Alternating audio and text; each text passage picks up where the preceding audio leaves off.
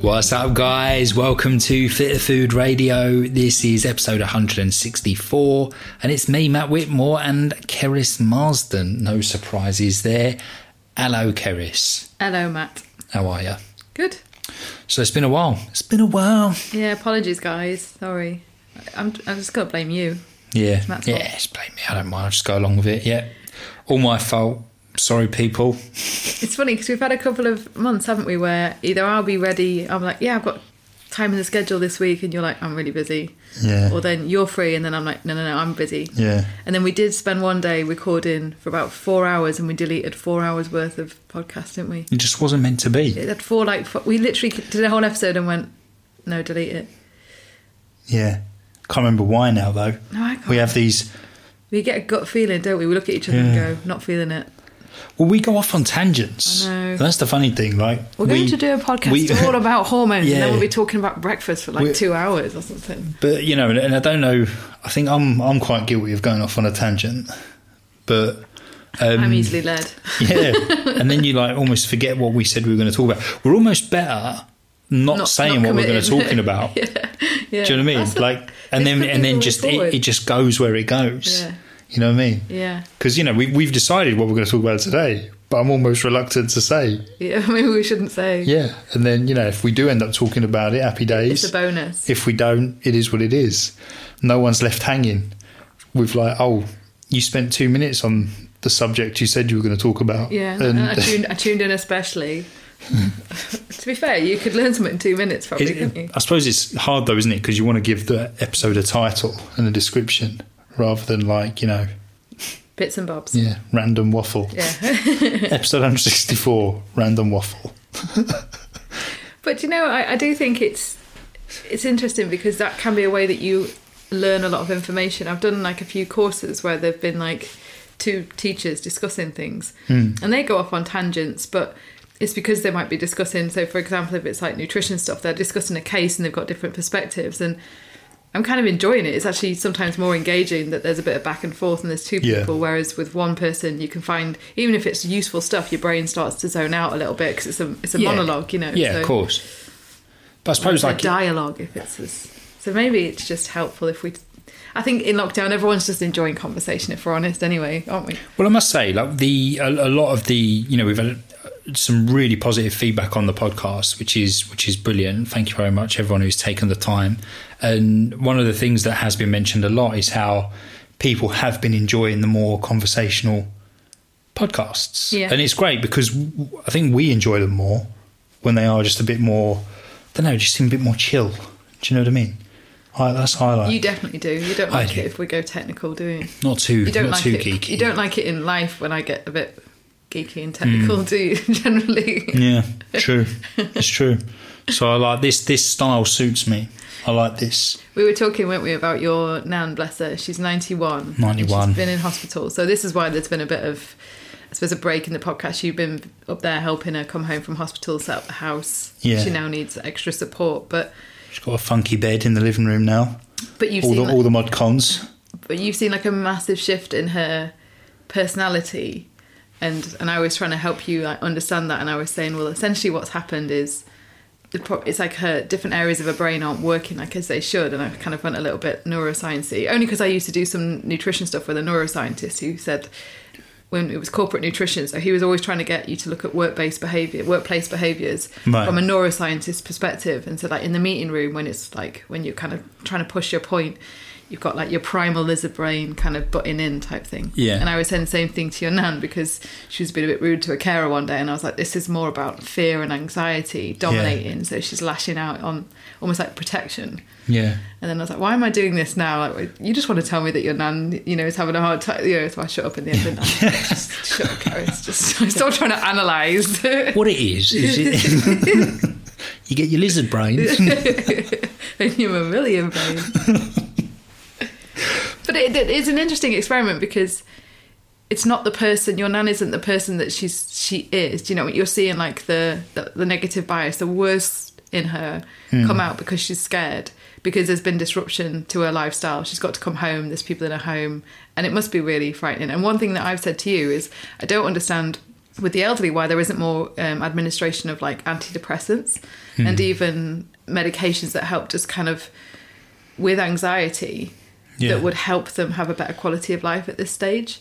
There's so much kind of, oh, your blood pressure's up, have this mm-hmm. medication, you've got bladder issues, have this. But no one's ever going, but there's a panic now because she's struggling to do the basic things that we need to do, like, you know, go and get some food or go to the loo and stuff. Yeah.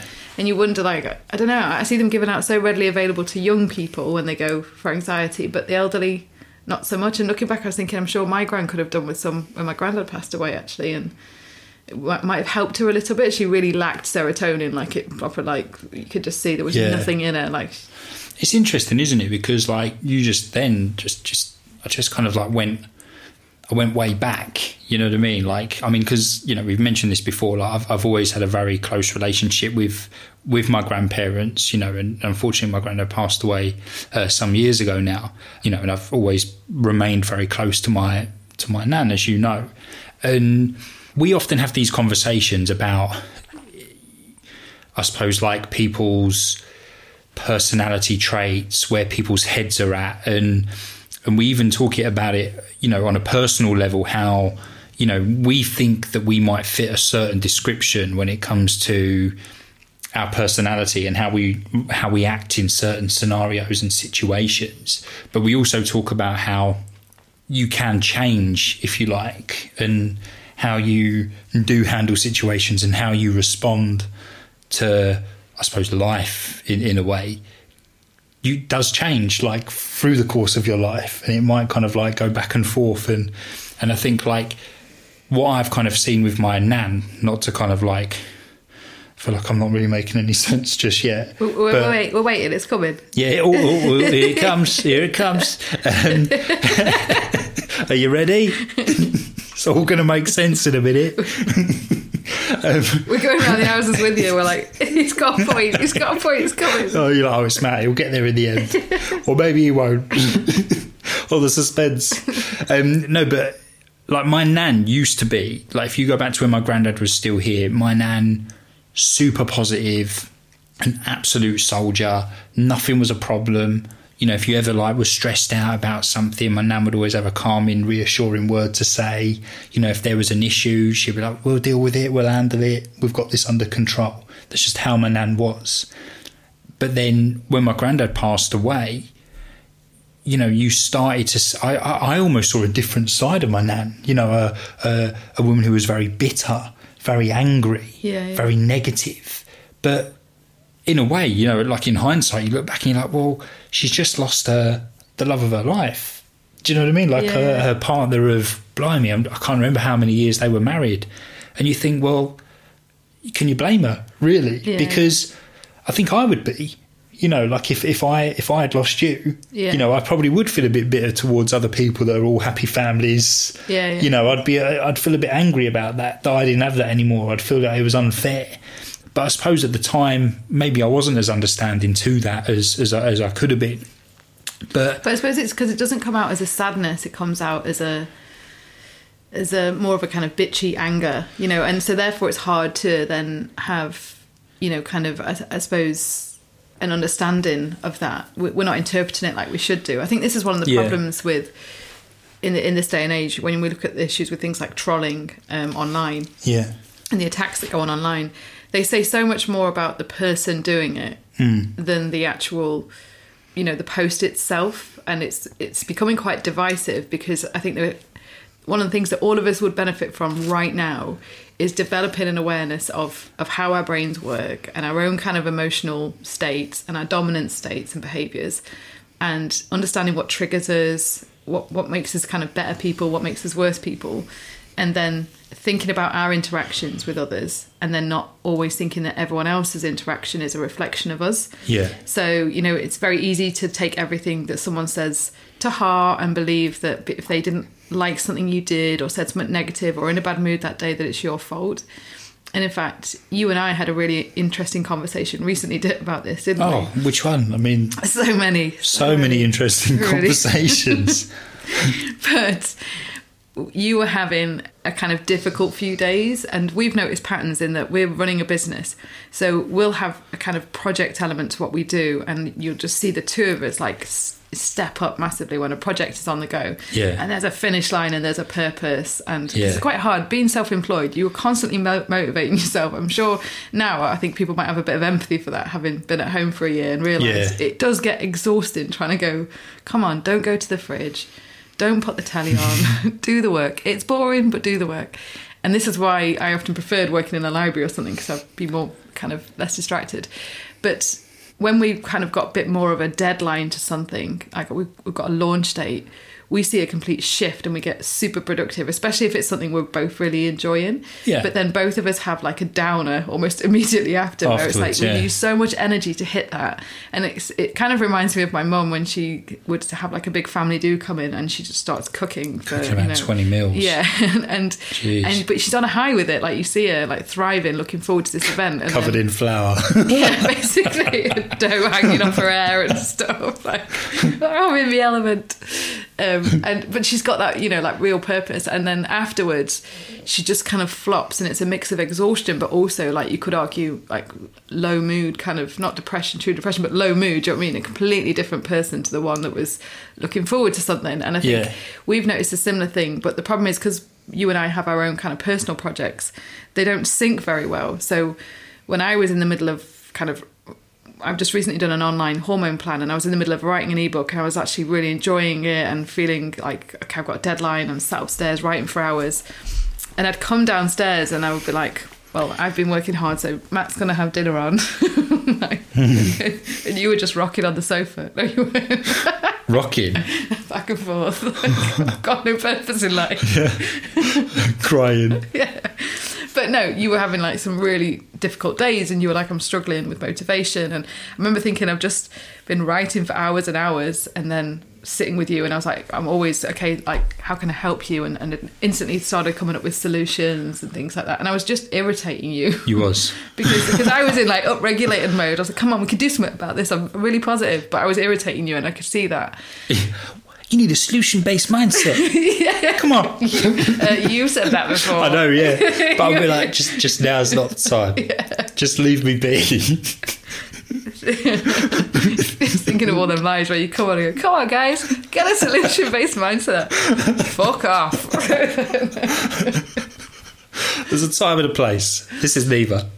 Clear But off. this happened over about three days, and I was like, I'm coming down tired, and I'm like, oh, I, you know, I need, I need to fix Matt, I need to fix Matt, but now I'm even more tired, and then my sleep was getting shocking. And anyway, I read a post from a school friend, and it was a really nice post, and it said, it was a kind of tribute to a partner who she'd met, having gone through like a divorce. It's a new partner, and she said, uh, It's his birthday today. I just want to say this guy's amazing because he does not complete me. And I, I don't. I think I saw that post for a reason. And she Yeah. put like, "I'm happy. I was happy when I met him, and I'm happy with him." And ex- exactly the same for him. He was happy when, you know, we met. So we're our own individuals, and we've got an, an idea of kind of our identity, and mm. we can look after ourselves. But equally, we've been through our dark times, so we've also got this kind of resilience and awareness to help one another should we need it. But he also challenges me on Yeah. so many of my kind of rigid beliefs. And I was like, gosh, that is what you want, isn't it? Yeah. And I instantly, we had a coffee that morning together, and I said, I'm going to stop trying to fix you Yeah. and and kind of annoy you because you've decided to run this business. You've decided that this is your sense of purpose, your your identity. You know, you kind of you pin some stuff on that. If it fails, because the other thing I realised was I was taking on board your fear of failure. So I was thinking, if this doesn't go to plan, like shit, we're in trouble. He's going to be really low, Yeah. and I don't know what I'm going to do about that, and I'm going to worry, and I'm going to worry that he's not happy and successful. So I was literally empathizing with you so much that I could, you know, which you do with your partner, don't you? So, you so. I was taking on your fear, Yeah. but at the time I had my own stuff as well. So it was it was kind of too much. But the the post made me realize that I have to let you go through this on your own, and if you fail, you fail. Yeah. And I don't expect you to fail, but I think it's a process that you need to go through. Of course. And, and I need to let you go through it. Whereas I was trying to protect you quite a lot, and I think this must Are be we, a are we really still doing a podcast? Are you? Is this? Are we having a deep and Yeah. meaningful way? So anyway. but no, but it's relevant because I think parents do this with children. Children Yeah. do this with parents. I've done it with my parents. You know, hmm. I like stepped in and tried to like micromanage Yeah. them and tried to protect them and you fix everything. And, and ultimately, I was like, do you know what? I think they need to experience the consequences of their actions. Hmm. And I need to let them do that because then maybe they will, you know, grow and develop, or maybe they will not, and maybe they will just have to live with those consequences. But I think what I was realizing is the effect it was having on my energy Yeah. and my capacity. And kind of by day three, I was like, I actually can't do this. I can be there for you for sure. Yeah. But interestingly, like, you know, like you said, you know, I was almost getting irritated with you trying to help me. I don't know how, how that could possibly happen. Yeah, because, but I didn't expect you to have the answers. I didn't expect you to help me. And I almost knew that even though I didn't like where my head was at or how I was feeling, I, I was prepared to deal with it. And I knew that I'd come out the other side of it. See what I mean? Yeah.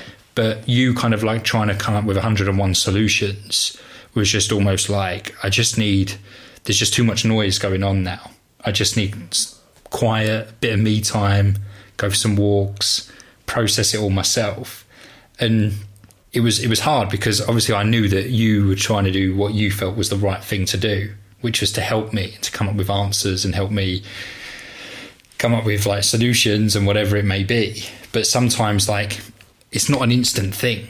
Do you know what I mean? It's not like a oh here's a solution to your problem and you're like oh great fantastic let's move on then shall we like Yeah. problem solved like sometimes these ting these tings I don't know what happened there these things sometimes these things like they take time and there is a process and it's important for you to go through that process on your own rather than someone else necessarily doing it for you type Yeah, thing. Yeah. i'm not saying don't don't seek help don't accept help because you know we're, we're big big fans of that. You know it's really important that you talk to people and you know i made it clear to keris that you know i wasn't in a particularly great frame of mind but then at the same time like it was it was tough because I knew that she was very very busy and very very stressed, so I didn't want to kind wanted of. my dinner cooked for me, essentially. Sorry, sorry, babes. Yeah, yeah, I'll let, I'll let you down. Get off the sofa. Make my. Um, I'm joking, but it, No, no, no, but but what I'm, what I'm saying is, is like there is a process uh, to these things, and Yeah. it's like expanding on what you said. You know, like I I saw a, a quote from I think it was Will Smith a few weeks ago that said that his wife, uh, he was like, you know, like pretty much what you just said, like you know, like I need to be, you need to be happy on your own, I need to be happy on my own. We add to each other's happiness, but that other person isn't the sole reason that I'm happy. yeah. You know, like Yeah, you need yeah. you need to be happy as an individual first, and then that person that you meet, you marry, whatever, adds to your happiness. And not to, go off on too much of a tangent, but we've had a conversation in the past, like you know, maybe we'll do a podcast on this, and we'll just proper go to town and and be as open as possible. But it has been a really difficult few years for us, which yeah, we'll, we'll talk about it another time. And that's the reason why, like we we have these conversations. And yeah, to the untrained eye, it might seem like everything's always been hunky dory for us, but that's because you know, uh, well, things have been great. Like we've, we have got a Yeah, great life, yeah. but it doesn't mean we haven't had some shit times and some low times, you know, and and there hasn't been a lot of tears and and things like that. Um, I've lost my train of thought. We, you were just saying maybe we'll talk about this at some point because you were talking about Will Smith and partner. Ah, that was it. Yeah. Well done, thank you. Um, but I almost like I had a conversation with you, didn't I? Where I felt like I felt like I almost wasn't reliant on you as as such, but because you know I'm an only child, I've always been very very happy in my own company and things like that. It wasn't like I was just this annoying partner that was always like, you know, where you going now? you know, like, you know. But what I mean is, is that there was this massive reliance on you being in my life in terms of having a purpose. And and it, it sounds really really awful, but do you remember when I said to you like my worry is that if I didn't have you, i.e., you know, heaven forbid something bad happened, You I struggle. to. I, I, I don't know if I would want to be here anymore because I'm like, well, what's the point? What of, what's there? You know, what's my purpose of being here if you're not here with me? yeah, yeah, yeah. Do you see what I mean? And it's funny because like a lot of people are probably thinking, well, that's how I feel about my partner because I love them and this, Yeah, that, and the other. But at the same time, like there should be a reason for being here. Yeah, yeah. Do, do you know what I mean? that. It's interesting because I had this conversation with some university friends um, just on Zoom and we were chatting, and, and I said, you know, I suppose because I, I had health struggles myself and I was kind of waiting for like test results and questioning a lot of stuff, and, and very quickly deferred a lot of fear to you because I was like, if something's wrong with me, I can probably get my head around it, but then I will just worry like mad for About you. me, yeah. because of knowing. And what was interesting is they said the same thing like they don't know how they would cope without their partners and they live in fear of something happening to their partners. But they also have children. So it, that they have that. And, and I said to you that it's different when there's a second purpose. And you think about Afterlife with Ricky Gervais, Yeah. where he doesn't have children and it's the dog that tends to keep him alive. And I'm like, it's, it would be Hamish that probably Yeah. keeps the other one going.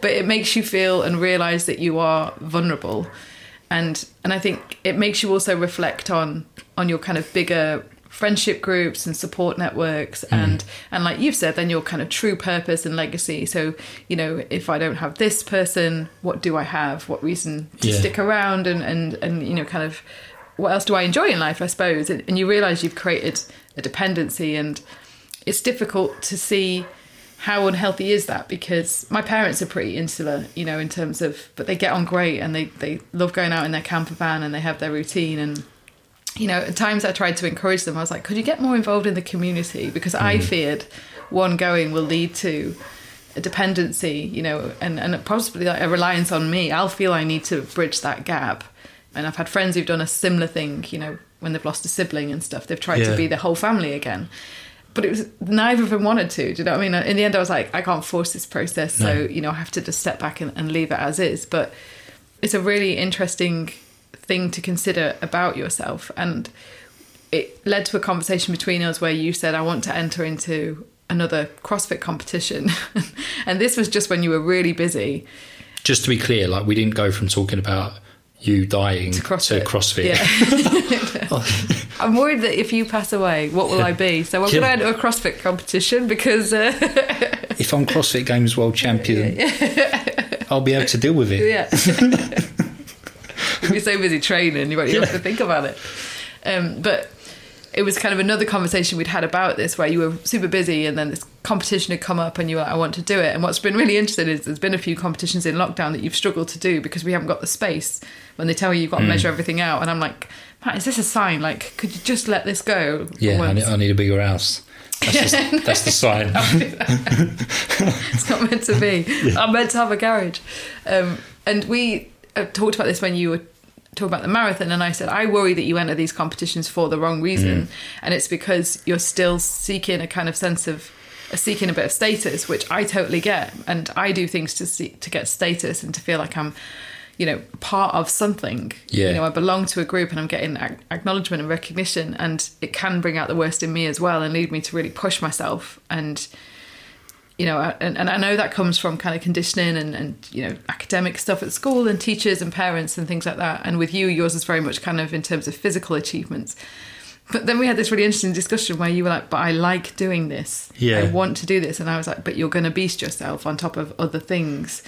Do you need to Yes. take that risk? And also, do you not want to, you know, what if you get injured now? Could you deal with the consequences? You know, mm. and and you were really fighting back, going, "But I want to do this. You're taking away something I love." And then in the end, I kind of I fought my corner, but then I was like, "Well, I need to let you deal with the consequence then." Hmm. But I suppose part of the fear is that it does affect me when you're low. Do you know what I mean? Yeah. And it affects you when I'm low. So this is why you try and stop me from doing things that will cause me health issues, problems, Yeah. or mood issues. You know, you'll be like, don't go and commit to all of that stuff. Like you're a right cow after you've done all that. You know, like you know, do you know what I mean? You get so stressed, you drive down your feel goods, But- and Yeah, and I'm a, I'm a, I mean- you know, a bitch to be around. So it's a self protection for me. No, but the thing is, is like, I mean, you could say this about absolutely anything, right? You know, like all all actions have outcomes, don't they? Yeah. You know, and and the outcomes could go one way or another, type thing. But you were absolutely right, and we've spoken about this before. Like when I did enter the marathon, when I did enter the boxing uh, match, I did enter those for the wrong reasons. Both times injured at the point of But both- going. yeah. Like, at the event itself, you were injured and went in. Well, yeah, I mean, it was daft. It was crazy, Yeah. It- you know. But in a way, like you learn from these things, and I know I will never do it again. You know, I'm not saying that I'll never enter a fight because there is a part of me that almost like feels like I still want to fulfill that properly. You know, and but I know, You know what? that I'll go into the ring with you. not, you know, ten bells a shit at me. you wanted a with, fight? with, a, with, a, with a kettlebell. um, but you know, I wouldn't enter in that. In I wouldn't enter the the ring with a broken hand. a broken hand and, and and bruised ribs. Yeah. Like you know, I know I wouldn't do that. It was daft. You know, and, and same with the marathon. You know, I, I suppose I- that's why I question though, like how healthy a role do these events have? Yeah, yeah, Because but- if but you went is- in injured, But this is what I'm saying. Yeah. Like I feel that back then, the marathon training, the boxing training, it wasn't necessarily the event itself. It was almost like the the training for the events were almost just a distraction for me. Yeah. You know, it was an opportunity for me to, you know, because boxing training used to take three hours out of my day, you know, multiple days a week. But in a way, like, yes, I enjoyed it because I love to train most of the time.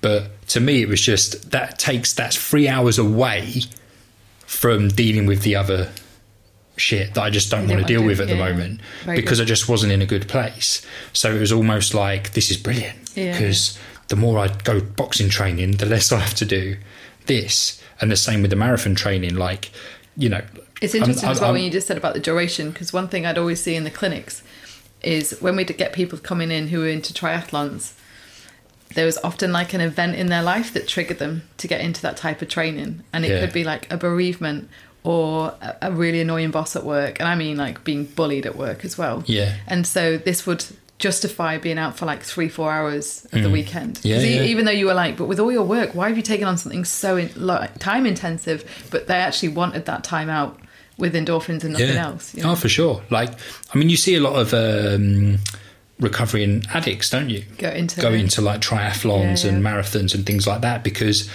you know, I'm sure there's a big part of them that's like, well, if I'm out on the bike for three hours, that's three hours less that I need to potentially think about not having a drink or Yeah, yeah. or do, do you see what I mean? just being, like, you've said, being alone with your thoughts that are not good yeah, thoughts. or, you know? or with other people, Yeah, you know, because a lot of cyclists, you know, they go out together, don't they? And it's a bit of yeah, so it's a bit of like time, you know, with their pals and catching up and it's a bit of time not with certain people. yeah. no, but it's true, isn't it? And but in a way, it's like kind of going back to what we were talking about earlier, you know, like not relying on one person for your happiness, being happy within yourself. Like it's important that you have your own time. Yeah. It's important that you have your own routine and you know, and, and again, hey, where's another tangent? um, we we were talking about this the other day when when we lived in Stratford upon Avon temporarily. You joined the local rowing club, didn't you? Because you were like you'd always wanted to give it a go, and I joined the local rugby club. And really great bunch of lads. Really enjoyed going to training, but then, as I mentioned earlier, like we probably weren't in the best place not as a couple as such, but more so like where we were at with the business, just the frame of mind that we were both in. And we were still in that kind of like work, work, work mode. But also, I'd say very much like I'd imagine it is when you first have kids blame, blame, blame. Yeah. So, like when things were going wrong, we would totally blame each other for it, you Yeah. know, and kind of attack one another and, and not quite un- kind of understand, you know. So we were very, we didn't really understand our roles in the business either and what we were good at, Yeah. what we were bad at. We didn't have an awareness. We were kind of finding our feet, I suppose. Yeah. so and it, it was a fractious time for us. Yeah, for sure, for sure. And it was a very kind of like, you know, like you, your rowing was like first thing in the morning, wasn't it? Like bloody hell, it's ridiculously early No, it wasn't. to be. Well, it was to be on like on a river in the middle of winter. Yeah, yeah. like you know, I remember it being like freezing cold for you, wasn't it? And, Yeah. But then obviously I'd go to rugby training Late at night. In the evening, and I'd get home. I'd, I'd get home quite late, and it wasn't so much the training, but there there was an, an element of guilt for me on a Saturday because I kind of felt like, oh, you know, the business isn't where we want to be. Like we're both quite stressed at the moment. Like I'm, I'm conscious that you know that we're not maybe having as much quality time together as we should. But equally, I had found something that I, you know, I mean, well, I knew I enjoyed rugby anyway because I played played for years. But you know, I'd found a, a club with a really good bunch of lads, and but once the game finished, I, I I felt like I couldn't go for a drink in the clubhouse afterwards like I ordinarily would because I felt guilty. Yeah. Because I felt like, hmm. well, hang on, this isn't fair because we're not in a great frame of mind. You know, like we're we're both stressed, and it's not really fair for me to take four hours out of a Saturday plus whilst you're at home, kind of like maybe working or stressing or whatever. Yeah. And as a result, like I would basically keep making excuses as to why I couldn't go for a drink afterwards. And with the other day when we spoke about this, I was like, I shouldn't have done that. You know, and yeah, on the one hand, you could say, oh, it's because I was being considerate and Yeah, yeah. because, like, you know, I, I didn't want you, you know, being on your own and this, that, and the other. And, but in a way, like, I should have almost gone, like, no, this is what I want to do. And it makes me happy. And I want to go for a couple of drinks with the, the lads after the game. And that should be okay. Yeah, yeah. But by the way, I'm not saying that that you wouldn't have been okay with that. It was almost like I created this in my head, yeah. this level This of guilt. this this guilt, and and But this is where we, you, you, we kind of started off just saying, I feel like I can't, I couldn't. If you're having a low few days, I can't almost celebrate that I've just worked really hard and I'm doing really well. Yeah. And I come down, I make my tea and chill. Do you know what I mean? I almost was like, I can't because you're not feeling good. And I hmm. suppose, you know, I think it's about at some point you've got to draw the boundaries back around yourself because also you're not going to be able to help the person yeah, and maybe just allow that person to have their kind of their darker moments, their low times, and then ma- maneuver through it. And of course, you're there for them, but Yeah. let them move through that, and also keep your, like you said, keep your boundary in place. Keep looking after yourself. Otherwise, everyone just ends up on that kind of low, Yeah. dragging each other down, and that's the problem. You do see a lot of, again, I'd say, kind of across my client base, I see a lot of kind of enabling one another to push things in the wrong direction and that could be like you know nutrition choices it could be like being sedentary or overtraining it could be um, you know even mood health i think as well so if you have a partner who's very vulnerable to you know depression low hmm. self-esteem it, could, it can gradually just rub off on you because For that's sure. the default dialogue in the house Yeah. you know so i think it and this is where like you've said it's important to kind of have your your maybe your, your friendships and things as well this is a tangent but funny i'm absolutely loving at the moment better things on iplayer and i keep because we aren't really seeing anybody so i tell you what happened Yeah, in yeah. better things because it's like this happened to better things it's almost like i have a life but i don't i'm just watching one um, but what's really amazing about it is it's three generations of women. So it's kind of the grandmother, the mother, and the kids. And the kids are kind of ranging from young to teens, and they're kind of hitting puberty. And that's just nice and reflective for me. I remember some things that you can kind of see them going through as a teenager. Then the mum's just going through menopause. So again, it's kind of like a change. And then the grandmother is just starting to get dementia. So it's kind of Right. like we're going through in, in ways that we're seeing uh, grandparents and parents kind of change personality wise and stuff like you know as well so uh, so I'm really enjoying it but that she had this moment where she gets together with her old friends and they have these girls nights in and they all just basically get loads of food in and, and get drunk. And it's I haven't done that for so long because generally me and you were have a lot of mutual friends don't we? And and I'm quite happy with that obviously. But we had a little bit of a giggle about it because halfway through one of the person the person who's hosting this night in her husband comes home. Yeah, and one of the women gets kind of aggressive about that and it's like why is he here? Why is he interrupted? We've been planning this for ages. He should not be here. Like this is annoying. And he comes in and he's like ladies yay. And then another one of the women is like would you like some ice cream? Do you want to join in? And and, uh, and then you know she gets her head bitten off and someone says why are you doing that? Why he shouldn't be here you know? And she's like oh i just want to make sure everyone's happy. And it kind of made me chuckle because i was like yeah that would be me. Um, but we had a laugh about it because I was like, crikey, if you came in in the middle of a girls' night, like, you could probably plonk yourself in the middle and be more at home than me, if anything. blend, blend right in, especially if there's ice cream. Yeah, exactly. and you do get on with my best friends, like, unbel- like you've always have done unbelievably well, to the point where I sometimes enjoy just sitting watching you with my friends because you talk as much as they do, if not more so. it's nice for me to just be quiet and just. I just observe this. Like you are my best friend, honestly. I just sit and and her husband's really quiet, luckily as well. And the two of us just listen to you and her going like blah blah blah blah blah blah. But it's funny, and you both love ice cream, so it's really funny. But I can't remember why I was talking about that. But yeah, no, I was just thinking it- it's important to think about your kind of friendship groups and, and that separation, but you know, it can also all come together and be pretty cool as well. But uh, for a long time, another program that I've watched, No, but, no, but didn't, didn't you say just quickly on that scene? Didn't you say that the woman Oh, who- the, oh, the sorry, the woman hosting the party, whose husband it was, bit back and said, "Just because you don't have that relationship with your husband, and you have now this kind of her husband's a bit of a nightmare, and you've got this kind of like negative perspective on men, and you want this to be," she's like, "This is my husband. He's amazing. If he wants to plonk here and hang with us, I'm totally down with that." You know, Yeah, and it was really nice because that's how I would feel about you, and, and you know, it would make a night brilliant if you came home. Equally, if you weren't there, I'd still have a good time. Do Yeah. you know what I mean? And I think it's like we said about that. No one completes you; they add to you. So Yeah. that's kind of just reinforcing that point. But a kind of another tangent was I was watching another program. I've been hammering the kind of this is my lunch hour where I'm like, Hang on a minute, "Es- what?" escape. I thought you'd been busy with work. yeah, yeah. It's all coming out I've- now. I've- How many? Uh, when you said you've been busy, I've had this really Yeah. positive influence. I've watched uh, three box sets. yeah, yeah, but I've got this really positive influence from a work colleague who's got who's through God knows how many seasons of Below Deck now. Because what he does is he works quite intensely for a few hours and then he goes on the sofa with his lunch, puts his feet up, puts Below Deck on, and he's he seems like he's got a better balance than me. So I thought I'd imitate that. Oh, I see what so, you did there. Yeah, yeah, Yeah. So I'm getting through them. But another I've point. actually watched all of Below Deck now. I'm Have you? yeah. Gutted. How many seasons was there? A lot. Oh, really? Loads. Was there? Yeah.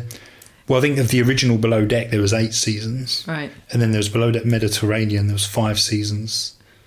So that's already 13, isn't it? but in my defence, it's kind of like watch whilst you work telly. Yeah, I know. I know. You know what I mean? Like it's not like it's like, oh, what did I miss there? Yeah, yeah. I've got to rewind a crucial. Do you know what I mean? background noise. Yeah, it is yeah. like you're kind of hanging with people. I have to have that some days. It's Yeah. too quiet. You've been when you've been going to your nan's. I've been like, it's it's too quiet. I need radio on, or I need Yeah. TV on in the background, like you I said, and you it's, it's something I don't have to follow. But I watched something called I think it was 600 bottles of wine. It's about a girl who's gone through a breakup and then dating again. And she had a conversation with a friend. I nearly shared it on social media. I showed it to you. Do you remember this? Yeah, yeah. She had a conversation with her mate where they all hooked up together, and her mate had just got a job in New York, and they were all like, "Oh God, your life must be amazing. New York must be amazing."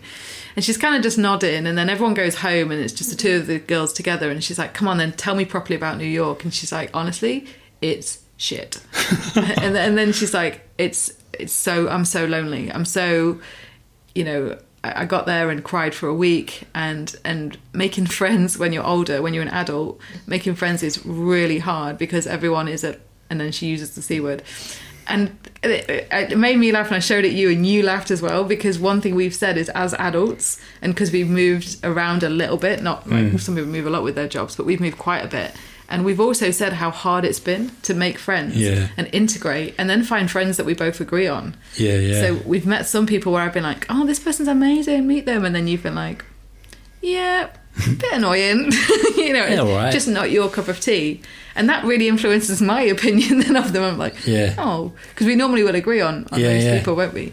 But we both said how it's it's it's been a struggle, and it's taken us. We've now been in this house for four years. And we've only just started to make friends because we're not on a school run no. No, we're not in a lot of communities where you would naturally make friends. And we work from home, we're not in an office, and we both realise we've kind of got like, you know, we struggle with social isolation. But then weirdly, we have friends in London, we have friends nearby, and we've got friends up north. But again, we wouldn't make time for them because of the kind of business and the pressure and the guilt around Yeah. socializing. But you realise, you know, just how unhealthy that is. And and eventually people stop inviting you because they're like, well, you never come. So Yeah. you kind of fallen out of the the crowd as well a little bit. Yeah, yeah. And so I think it, it's, you know, I'm hoping at the, you know, lockdown kind of ending, we, we've got some local friends now, and it's going to be really nice to. Well, it will be nice to really connect with Of course them. it will, yeah. But it's inter- when you talk to friends as well that that is often a barrier with social lives where you you you and your partner don't agree. There's not many where it's equal, and you exactly get on with the people Yeah, yeah. because it's normally you're friends with the husband or the wife or the you know and, and or the one person and you you don't always get on with the partner if it's yeah, I mean, it's, seeing. it's amazing when you do, like, yeah, you meet, you know, or if like it's a friend I met through nutrition, you'll be like, you're just going to talk about like spirulina for hours. I'll just leave you to it. Like, and some some some of my friends I am like that with, and some Yeah. some you actually are like, no, no, they're they're pretty sound. Like, Yeah, yeah. So and uh, but but I do think like when you do find like a couple, you know, like you both get on well with both of them, Yeah, yeah. and vice versa. It's really like nice. that's amazing, isn't it? But even a single individual, we've got friends where you could calling me up with them, and I could call me up with them. Yeah, yeah, for and that's sure. nice as well, isn't it? Yeah, it? yeah, hundred percent. Yeah. hundred percent. Like it's, but but like you say, it is it is hard when you're older and you don't have that that kind of common ground of, of children, which is like you say, it's often the you know in the same way It's that weird to go up to someone and go, "Can we, can we go for a coffee?" look, look a bit random, but just fancy you know you're like a friendly person. Um, And then you're committed. You might regret it, like halfway through the coffee when they're going Brexit, lockdown. you might Yeah, be oh like, God, yeah. oh my god, we're on different levels. But but often, like you know, it is normally you do meet friends at you know, like like I said earlier, like you know, when I was going Rugby going or- rugby, yeah, it's like yeah. naturally, you know, you're you're interested in the same things. Yeah, you've like got, you've got friends at CrossFit. Quite- exactly, you know, and and that that'd be that'd be a fun meet. you'd you'd like you'd like my CrossFit pals. I would like them all, as long as you just didn't talk about WODs. No, no, maybe a little bit, Yeah, just just a little. But it's the same with Hamish. The only reason we get chatting to as many people as we do day to day is because of the docs. yeah, you know, like if I mean, I've had it honestly when I'm walking, if I'm walking across the common to go to town and I'm not with Hamish, because like I still say hello to people. A lot of the time, you don't get the same response Without a dog. uh, without a dog. yeah, yeah. If you have a dog, you know it's standard. You say Yeah. hello to this fellow dog owner, but you know if You might have a reputation though, like locally, where people like avoid him. He's always Yeah. up for a chat. he Won't get away. he doesn't stop. Yeah, Yeah, I wouldn't blame him. To be fair, stand out like a sore thumb. but I've said it before. It's He a- looks handsome, it's- but once it's he a- opens that gob, whatever. you'll regret it. it's, it's a tactic for me. I told you. Why? It's, well, it's a deterrent. From what? Also, if I get them that one time and don't let them get away for a while, They never- and ignore all the um, not so subtle hints that they need to go and keep talking, Yeah. next time they'll avoid me. Oh, I see. Right. See what I mean? Yeah, okay. So I make the investment early on, and then going forward, they'll see me from the distance and go and, and divert. So then I can get to where I need to be a lot quicker. See, there's there's strategy here. You you should try it. There's a lot of politics to walking the dog, isn't there? There's like Yeah. you meet people, and we we've both made friends through walking the dog, but there's some where, like I said, I'm not very good at stopping conversations, and I'll be in a rush. Yeah. So sometimes I'll spot a dog where I'll be like, "Oh, heck, I know who's coming round the corner after Mm. that dog," and I'll be like, "Quick in the bushes, Hamish!" And quick. But I, I'm I'm quite good at stopping a conversation. you are. You're really good. I'm not. But but sometimes I'm genuinely like enjoying the chat. yeah. I know, I don't I have moments like that. what are you laughing at? No, it's just funny. It's just funny because like when you just said there, oh, someone's coming around the corner. Like, oh, I knew, I know, I, I know who you're talking about, and I'm like, yeah, I'm right there with you. I like a chat, but Some people really like. yeah, there's some people really like a chat. but often it's not about not wanting to chat; it's just the wrong time because you might be you you need to get to somewhere. Yeah, yeah, you know yeah. what I mean. And, And actually, this is interesting because we often joke about this now that we live in a town again. That you know someone has seen you and they look down, you know, and you blatantly know someone's seen you. But Yeah. we do the same thing when we have to be somewhere. And because I'm just so bad at kind of going, you know, again, it's like that kind of your own needs thing going, oh, great to see you, but I've, I've got a dash. And, you Yeah, know, yeah. That's the confident thing to do, Yeah, the yeah. right thing to do. Whereas I'll go and pretend I haven't seen them. But then I get it done to me where I'm like, they blatantly saw me, but they pretended they haven't seen me. And you try to get a little bit offended, but there's a good chance they're just in a rush. You're just like, you know, I understand. I've been there. Yeah. I, I know what you're feeling. um, but yeah, well, I'm I'm glad we didn't say what we were we going to talk about because we didn't talk about it at all in any shape or form. But I do feel that this is relevant information, and because I think we could all do with with having a little bit of a think sometimes about. You know, are, are we are we truly happy in what we do on a day to day basis? Are we do we feel a sense of purpose? And as we've mentioned before, it's okay not to be happy all the time. Yeah, yeah. But you should certainly strive to be happy a good chunk of the time. Yeah. And I think having a purpose is a big, big part of that. And a, a big part of me creating the Strong Humans Club, which, you know, again, at face value just seems like uh, some absolutely top dollar, ethically made clothing. But to me, it is so much more than that. And it is, in a way, everything that we're talking about now. And it's about having that sense of purpose. It's about putting yourself first a little bit more often. And it's about understanding that wanting to be happy and putting things into place to be happy or happier is not selfish. No. Do you know what I mean? It's, it's you looking out for you. And the reality is, if you're happier, you're going to be a better person around other people. Yeah, yeah. You know, it's going to have that knock on effect if you're not happy or if you're if you do feel like you're lacking purpose or I'll never forget. I think I mentioned this definitely on a podcast before, but you can definitely hear it again. When I was teaching one of the students who'd just kind of been through really intensive treatment for breast cancer, said the one thing that kind of stood out for her, she she did a lot of, you know, she chemotherapy, she did a lot of alternative medicine, but she was like, all my life I've just delivered for other people. I've just mm. been in big boardrooms and, you know, just the narcissist telling, you know, I wanted to please them. I wanted to, you know, kind of show them what I could do. Same thing with parents, same thing with friendships, competing. And I suppose, and it was actually at the, the detriment of her own needs. And I saw her say to another person in, in the class once who was kind of falling into a similar pattern as a new mum she was like, for goodness sake, like learn from me and do not be a sacrificial lamb. And I remember just hearing it thinking, gosh, that's a horrible term. I don't know why it just goes Yeah, through yeah. me because it, but you do see a lot of that. But what you also see is people sacrificing their own needs and resenting it. And so then becoming very angry about it and Yeah. very, you know, like a, you know, being a bitch essentially. And so I think it's kind of helpful to check in. You might be delivering everything left, right, and center, but then you're just in such a ratty mood all the time. Yeah. And then you question, and I definitely see this, you see this, when we're kind of running down our our resources. Uh, and it- we've got no patience with Hamish. We've got no patience with each other. You know, like our parents irritate us, and then we're like, God, what evil people we are. Do you know what I mean? All these Yeah. lovely, lovely people around us, we should be grateful for and appreciating, and we're snapping at them and we're irritated by them. Why is that?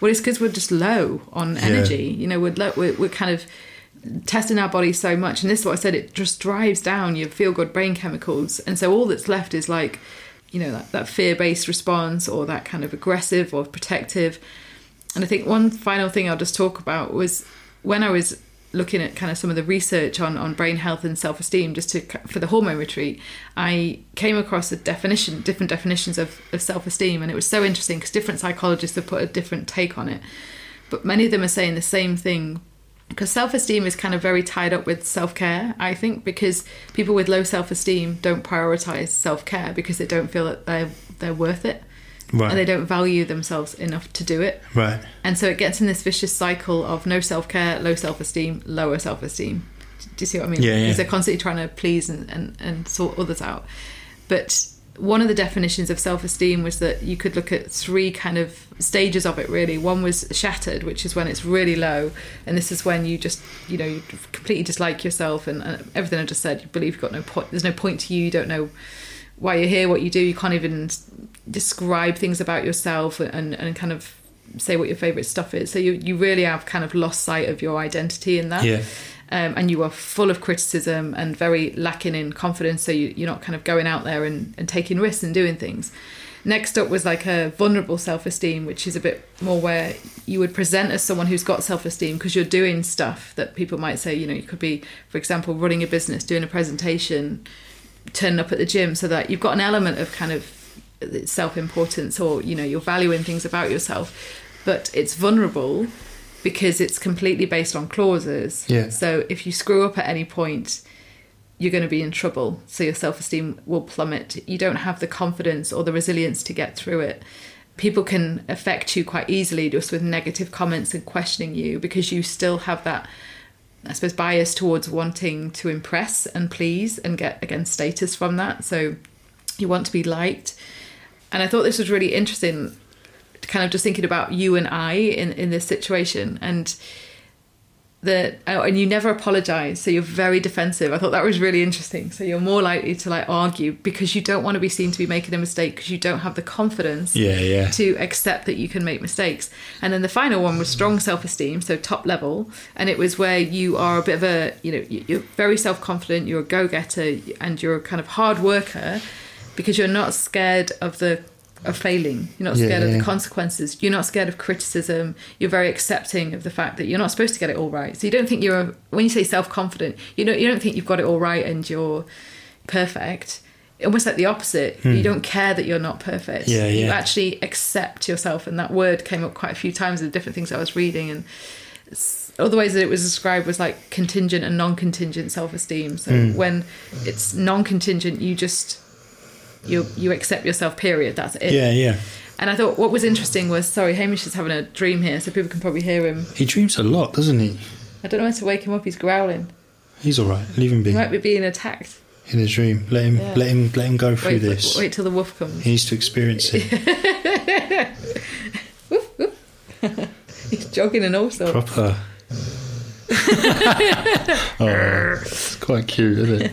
Anyway, carry on. Um, and the final, and the reason I was saying this was when I we, we first met, you without doubt had strong self esteem Yeah. because you used to tell me everything that you were going to do, and and I I was kind of This time next year, yeah, be and a I millionaire. and I I was like how you know I, I kind of laughed at, at your vision, and I was like. You know, God, where's, why does he not doubt that? Like I actually, and I believed it, and I still believe it, and I believe it will happen. So I, I've always told you that I do believe it will happen. It's the only reason I'm here. Um. It's the only reason I'm hanging around. no, I'm joking.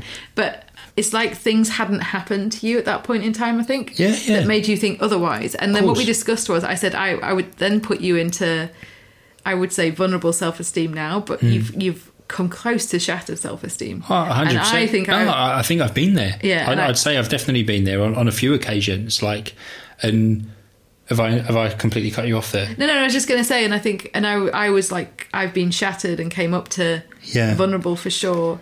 And I think with age and just changing my job and, and various different things, and I definitely think for me, learning and qualifications, I'm moving into strong. But the biggest one, without doubt, is experience. Hmm. and like you just said, kind of going through failure and then realizing it doesn't define you; it happened for a reason and things Yeah. like that. So I think, but then I, I just immediately thought of you, and and I kind of talked to you about some of those points, didn't I? And said like, it's interesting because I don't think many men will talk about it. I think No. women will be, and women are much more self-aware. But well, there's scales to this, of course. Of course there is, yeah. And I think like, and and, and I, I completely agree with you in that, you know, like, and this kind of goes back to, you know, many of the things that we have been talking about. In that, I think we we go through these different stages of our lives and we experience highs and lows and and it's not just necessarily about like you said when you first met me I was very optimistic I almost thrived off the thought of like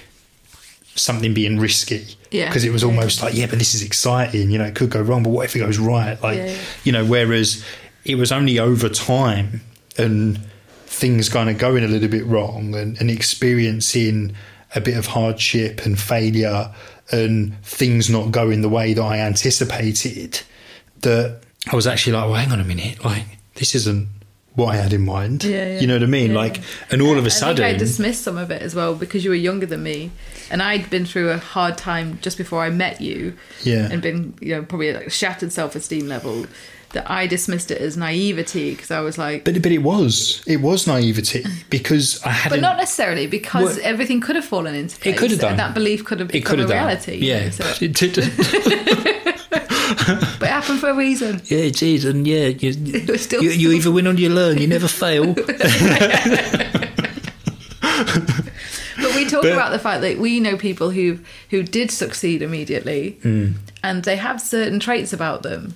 And one of the reasons they succeeded is they come from this is a bit rich dad poor dad, but some of them come from extremely wealthy backgrounds. And Yeah. even if they were failing, they just could have the financial backing to fix it. Yeah. You know, and they've got this kind of level of I suppose it's confidence, borderline arrogance, and lack of empathy because they haven't been through Yeah. that process. So I think the process serves you really well and me because it does give us levels of empathy and understanding Yeah. in what we do and identifying with other people's Yeah. battles and struggles. Oh, 100%. And, and and that's the thing as a result like cuz we've had those those lows and those those tougher times like I feel that on the as, as crap as it was I, I don't regret it because I do feel now that I learned so much from it and that like you just said like we can empathize with people so much more now. Yeah. because I, I you know I used to I used to you know I used to lack empathy.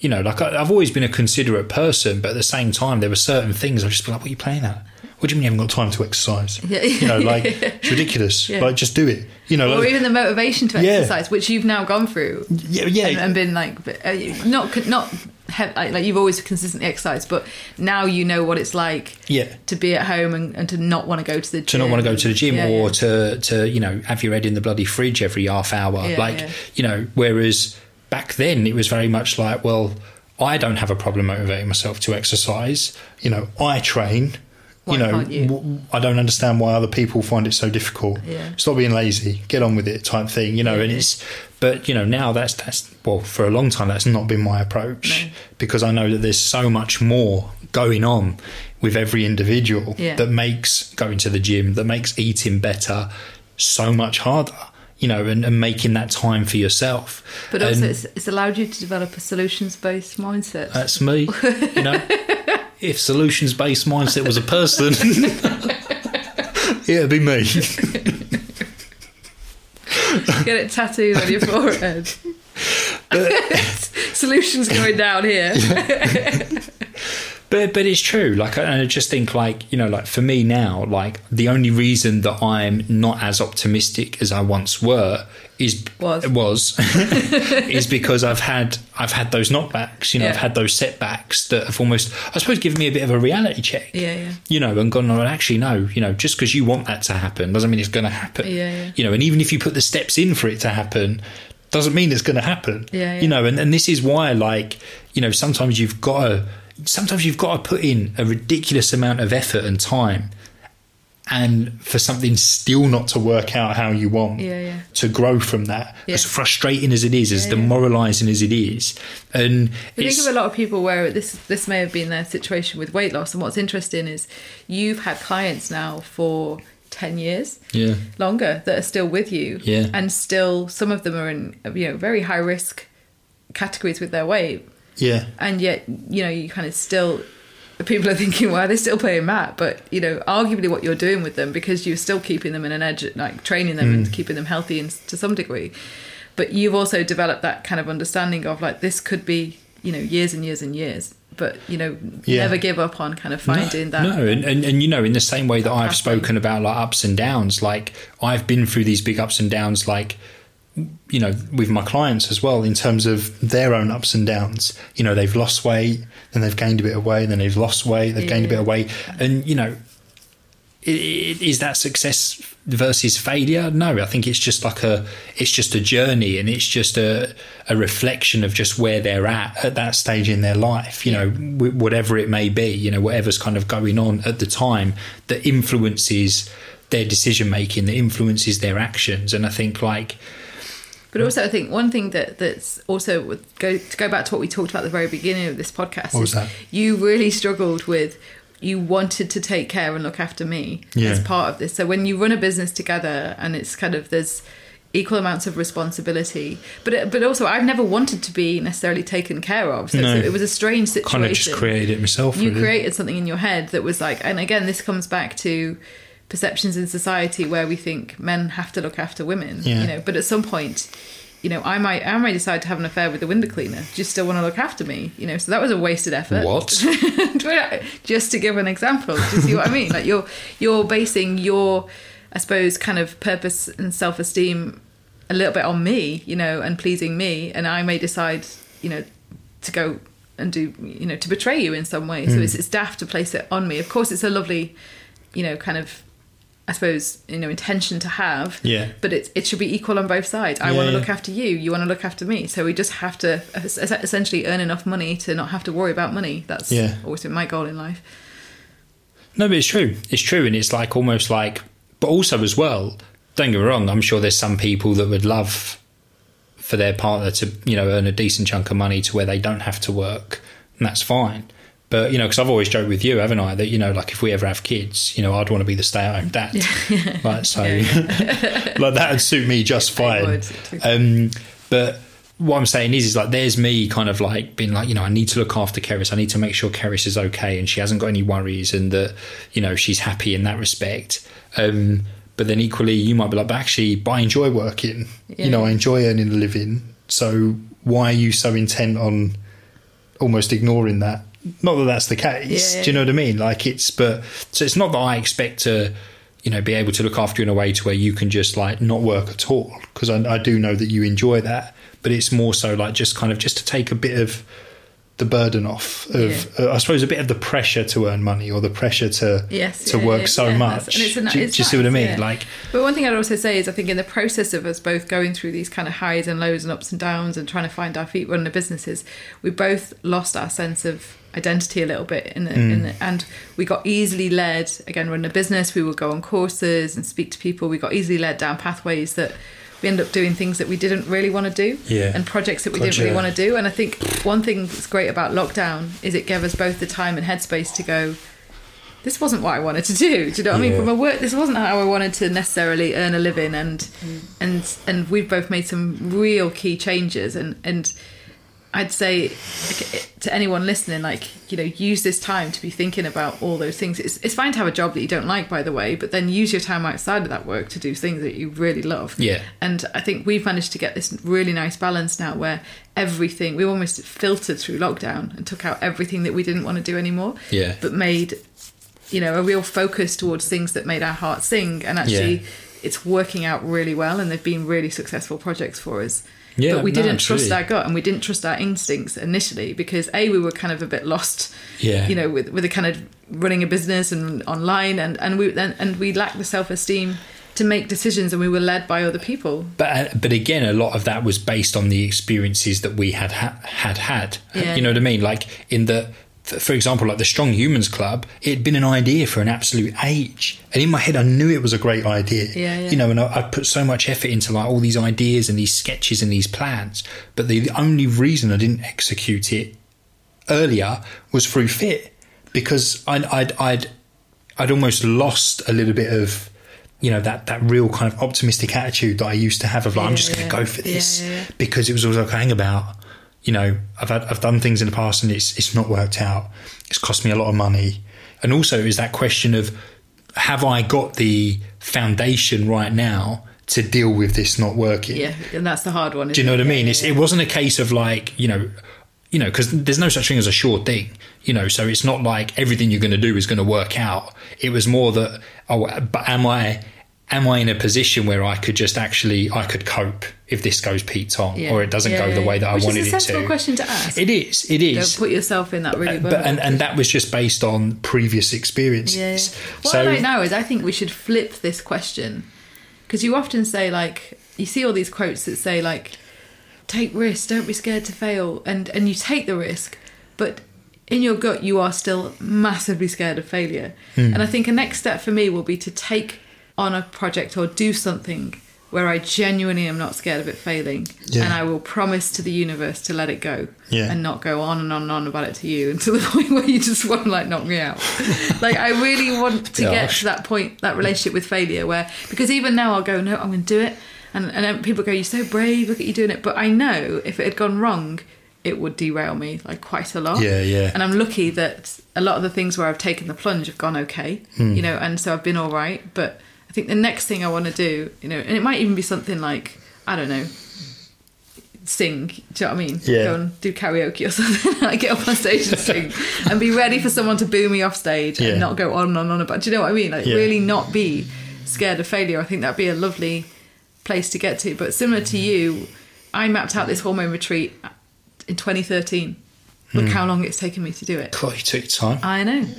And I, and again, I, got, I did things that were told I was told would be better or, or less less you know kind of commitment from me, Yeah. confidence from me. It was commitment. It was like you said. It was it's confidence and fear that that held me back.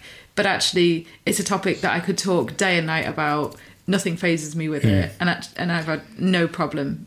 And, and loved every minute of putting the content together, and it's really but also as well like you know you could argue that you know like you're you're just in such a better position now to teach this kind of course how you have yeah, yeah like I re- the delay, to- delay yeah. is a reason. Definitely, you I would definitely say. Yeah. so and I think like you know that's how we try and reframe things Yeah. like you know it's it's, it's just a better product now, or It's- it's, yeah. a better concept now than it would Exactly. have been ten years ago. exactly And, and you are probably a different person.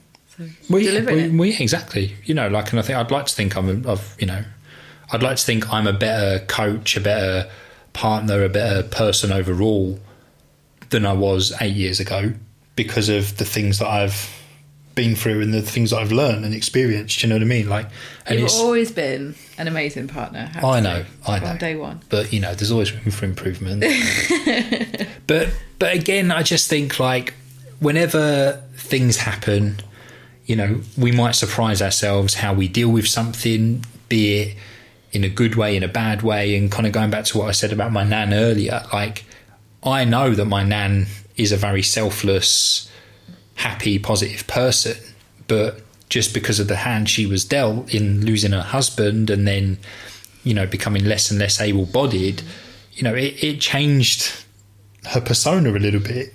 And in a way you're like well i kind of get it Yeah, because. But also that, just to that give- would be awful Give her a little bit of defence here. When you get her talking about how they met and their dates, oh, it's amazing it's you see a different person emerge. amazing. And I think anyone who's out there when you do visit elderly relatives, like don't ask about now and here and, and Talk about their lockdown and Brexit. Don't like happy don't even go there. like it's just Yeah. because it will trigger that kind of negative conversation often. Whereas if you ask about happy memories, and I know just having had like a bit of a rough time in the last couple of years, at my lowest points, I would just close my eyes and just remember some amazing memories. of And, course. and it would just immediately feel lovely. And, and uh, you know, if I, if I'd have had been surrounded by children and grandchildren to talk to, them, that- Yeah, it yeah. would have distracted me from the crap that was going on there would. and now. Of course it So would. I think that's a, an important thing to remember with with you know. But I suppose like the the, the point the point I was just trying to make was is that like I'm less optimistic now than I used to be. Yeah. Not because I'm You're a more- negative person. You're more realistic. I'm just a bit more realistic Yeah. because I've been through you know I've been through more. Yeah. You know I've got more experience in uh, you know of this thing called life. Yeah, yeah, yeah. And and I, and I just think like that's I used to look at it as a, a negative. Oh, I used to be so positive and optimistic Yeah, and so fearless. Now I'm not. That's really bad. Like what's changed? But actually, it's more a case of going. No, no, but you're just balance. you're just more experienced Yeah. now. So your your decision making process is different. Yeah. How you deal with situations is different. You know, and, and sometimes it's it's not good, like you say, if we're ever quite worked up and you know our patience is limited and we tend to be a bit more you know shouty at Hamish or shouty at each other and but like you say it's just a reflection of where our heads at at that time Yeah. we're not always like that I think it's nice. I like the term like mental rigidity and flexibility because I think what we talked about with your nan and we've kind of talked about our parents getting more mentally rigid as they age. Yeah. And so again, it's why we stay off topics of like politics and stuff with them. There's just Yeah, no point best even going avoided. there. Do you know what I mean? But I think you developed. It's, it's funny when I first met you. You could argue you were you, your mental rigidity was geared towards positivity. Do you know what I mean? And that may have worn thin.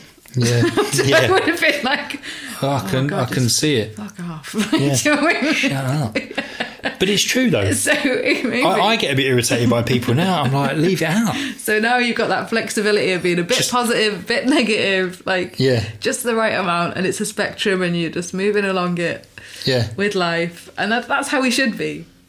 And remember, negativity would have saved you as a hunter gatherer. Like fearing, being ready for danger, and anticipating danger would have saved you. you couldn't have been the, the, the dopey, happy caveman walking around the corner going, "Life's good, man." oh look at that lovely oh, lion Yeah, yeah. I'm gonna stroke him I'm gonna hug him. oh, he just ripped my head off. Alright. oh You would have gone at the age of 21. I know I, don't think I would have made it that far The buffest caveman, though. People would have drawn you on the wall of the cave. Oh, God, whatever he, was, he was so fit. This is what he looked like. oh bless Every, yeah Until a lion ripped his head off. Yeah, till he, till he, till he lost his limbs. People would know all about you. he kept, No, the, but- but- he kept the tribe so buoyant. Yeah, until until he tried to pat a lion And and, keep, every, and keep him as a pet. and then everyone starved to death and said, No, but it's true though, isn't it? Like you know, because he couldn't I, I think. I think like you do need to be positive to a degree because Yeah. I do think there is the you know we need to take this pressure off of ourselves to be happy all the time, and I think like you know as as long as we are happy most of the time, great stuff. And and I just think like I think a big part of today's the the the, the problem of, of today, especially with like social media and stuff, is it's you know it's like people are, are are always showing the positives and are always showing the highlight reels and and it's almost like oh yeah this is how I should be you know I should be this happy all the time and but equally it's about balance isn't it you know because yeah keep it real But then equally, like we've started to unfollow some people because you're like you're now just negative all the time, Yeah, yeah, yeah, and yeah. and that's no good either Yeah, yeah. because you know it's Everyone loves to know when someone is having a hard time and Oh, yeah. Do you know what I mean? It's strange. Even our posts get more interaction if we say, yeah having a hard time at the moment, this is happening. da, da, Yeah. da. Way more interaction. Ah, funny, Our happy isn't posts get good interaction as well. Oh, But no, of it's course just they very do. interesting. Of course that, they do. But I, if I'm really honest, if I'm having a hard time sometime and I see someone say, I'm also in a difficult situation, I get a sense of relief because I'm like, I'm not alone. Do you know what I mean? I- I- I- Of course. But then I feel bad because I'm like, oh, I don't want people to suffer. You know, I don't want them Yeah. to struggle. But then I, it, it's just that kind of sense of, I suppose, commonality, and that you know you can be you can feel very isolated with your battles. So knowing somebody else is helpful. But I think we've just got to be careful not to be get into that pattern. You know, in social media Yeah. and in our interactions, to just be reinforcing how crap everything is, and Well, I've noticed a few people where they kind of do like a like an honest open post about you know them struggling or or whatever it may be, and then they'll get such kind of like positive feedback for that. It's almost like they go, "Oh, I need to do that more often." Do you see what I mean? Yeah, and then, yeah, but then it almost becomes like a little bit of a, like I say, it's like okay, we've you you now seem to be quite negative and a bit bitter all the time. Yeah, and and that's not necessarily what it's, it's tough isn't it? Because you know like the idea you sh- you'd, you'd like to think of social media or, or anything is that you're yourself yeah, yeah, yeah. as much as you can be. And and if that you do happen to just feel a bit low for quite a you know Well, it's also it's funny because it gets that one-upmanship kind of starts going on with it a little bit. And I remember saying this to you. We, Oh, we there was a trend a while ago of everyone telling their story, which I love stories, as in someone's personal story, and you know, kind of if they've overcome something, it, I find it really inspiring. But we went to a few events at a time, didn't we, where it got to be, you know. You and my dad went to a property one, didn't you? Where this person started talking about wanting to be a footballer and failing, and it went on for about forty minutes. And you can imagine my dad, you know, he's got like no patience. He was like, "When are we going to start talking about property?" Like, Yeah. couldn't give a flip about you being a footballer. Like, he, but and I said it's going to get to a point where we're going. When I was a fetus, this happened Yeah. to me. Before I was even when I was sperm, No, this but- happened to my dad. yeah, yeah in a past life yeah, yeah. no but but what you do notice you notice that in both success and hardship people try to to one up each other don't they like it's almost like oh you know these are my achievements these are my successes and they're like oh yeah well here here are mine Yeah, yeah. but then it's almost like oh you know this you know like this happened to me oh yeah well this this and this happened to me Yeah, yeah. almost like you know what right do you have to be down when you know my situation is much much worse Yeah, than yeah. yours You and it's like you're comparing. yeah, and it just shouldn't be like that. You know, it shouldn't be like that. We should all just be able to be these open books that are just honest, authentic, and, and not have to deal with people's bullshit, essentially. Wouldn't that be nice? Yeah. So, on that note, we shall say ta Ended up being a very chatty podcast. It did. I did enjoy it. I did. Good. Good stuff. Well, there you go. That's two of us. Hopefully, you guys did as yeah, well. yeah, yeah. It's, it's nice when we agree on If one. one did, yeah, one Yeah. person, three of us enjoyed it. Um, And but got a nap. hope you enjoyed that guys um, as always you know any questions about anything at all please do hit us up fitter food on social media or info at fitterfood.com and, And if also, you I was going to say, leave a review. yeah i was going to say be so kind as to leave a review that would be that would be absolutely amazing and Helps greatly people to find the podcast now. You well actually we said we did say at the beginning because we, we saw that we had a new review thank you very much um, and i've said with other podcasts they sometimes they do a, they read a, re- like a review of the week Yeah. so I think um, I'm going to read this review if I've you don't that. mind. So this is from someone who goes by the name of Heggles84. Love it. Gave us five stars. Thank you very much. Uh, not long started listening, so lots of podcasts to catch up on. But it really feels like listening to two familiar friends and I. Uh, to, sorry, two familiar friends, and I find myself laughing out loud at the jokes. However, don't think this means that they don't go deep in terms of knowledge and information. It's all there, but on a nice, informal level. I love putting in my earphones and taking the dog out whilst listening to one of these podcasts. Oh, that's so nice. Lovely, Thank innit? you, Heggles. Um, so yeah, keep them coming, y'all, because yeah, we love them. But of course, we are also open to con- constructive criticism as well. We Yeah. can we can take it, can't we? Yep. Well, we've got you now. We've got strong self esteem. Yeah, exactly. but guys, thank you very much for listening. Big love, and we'll see you next time. Bye-bye. Laters.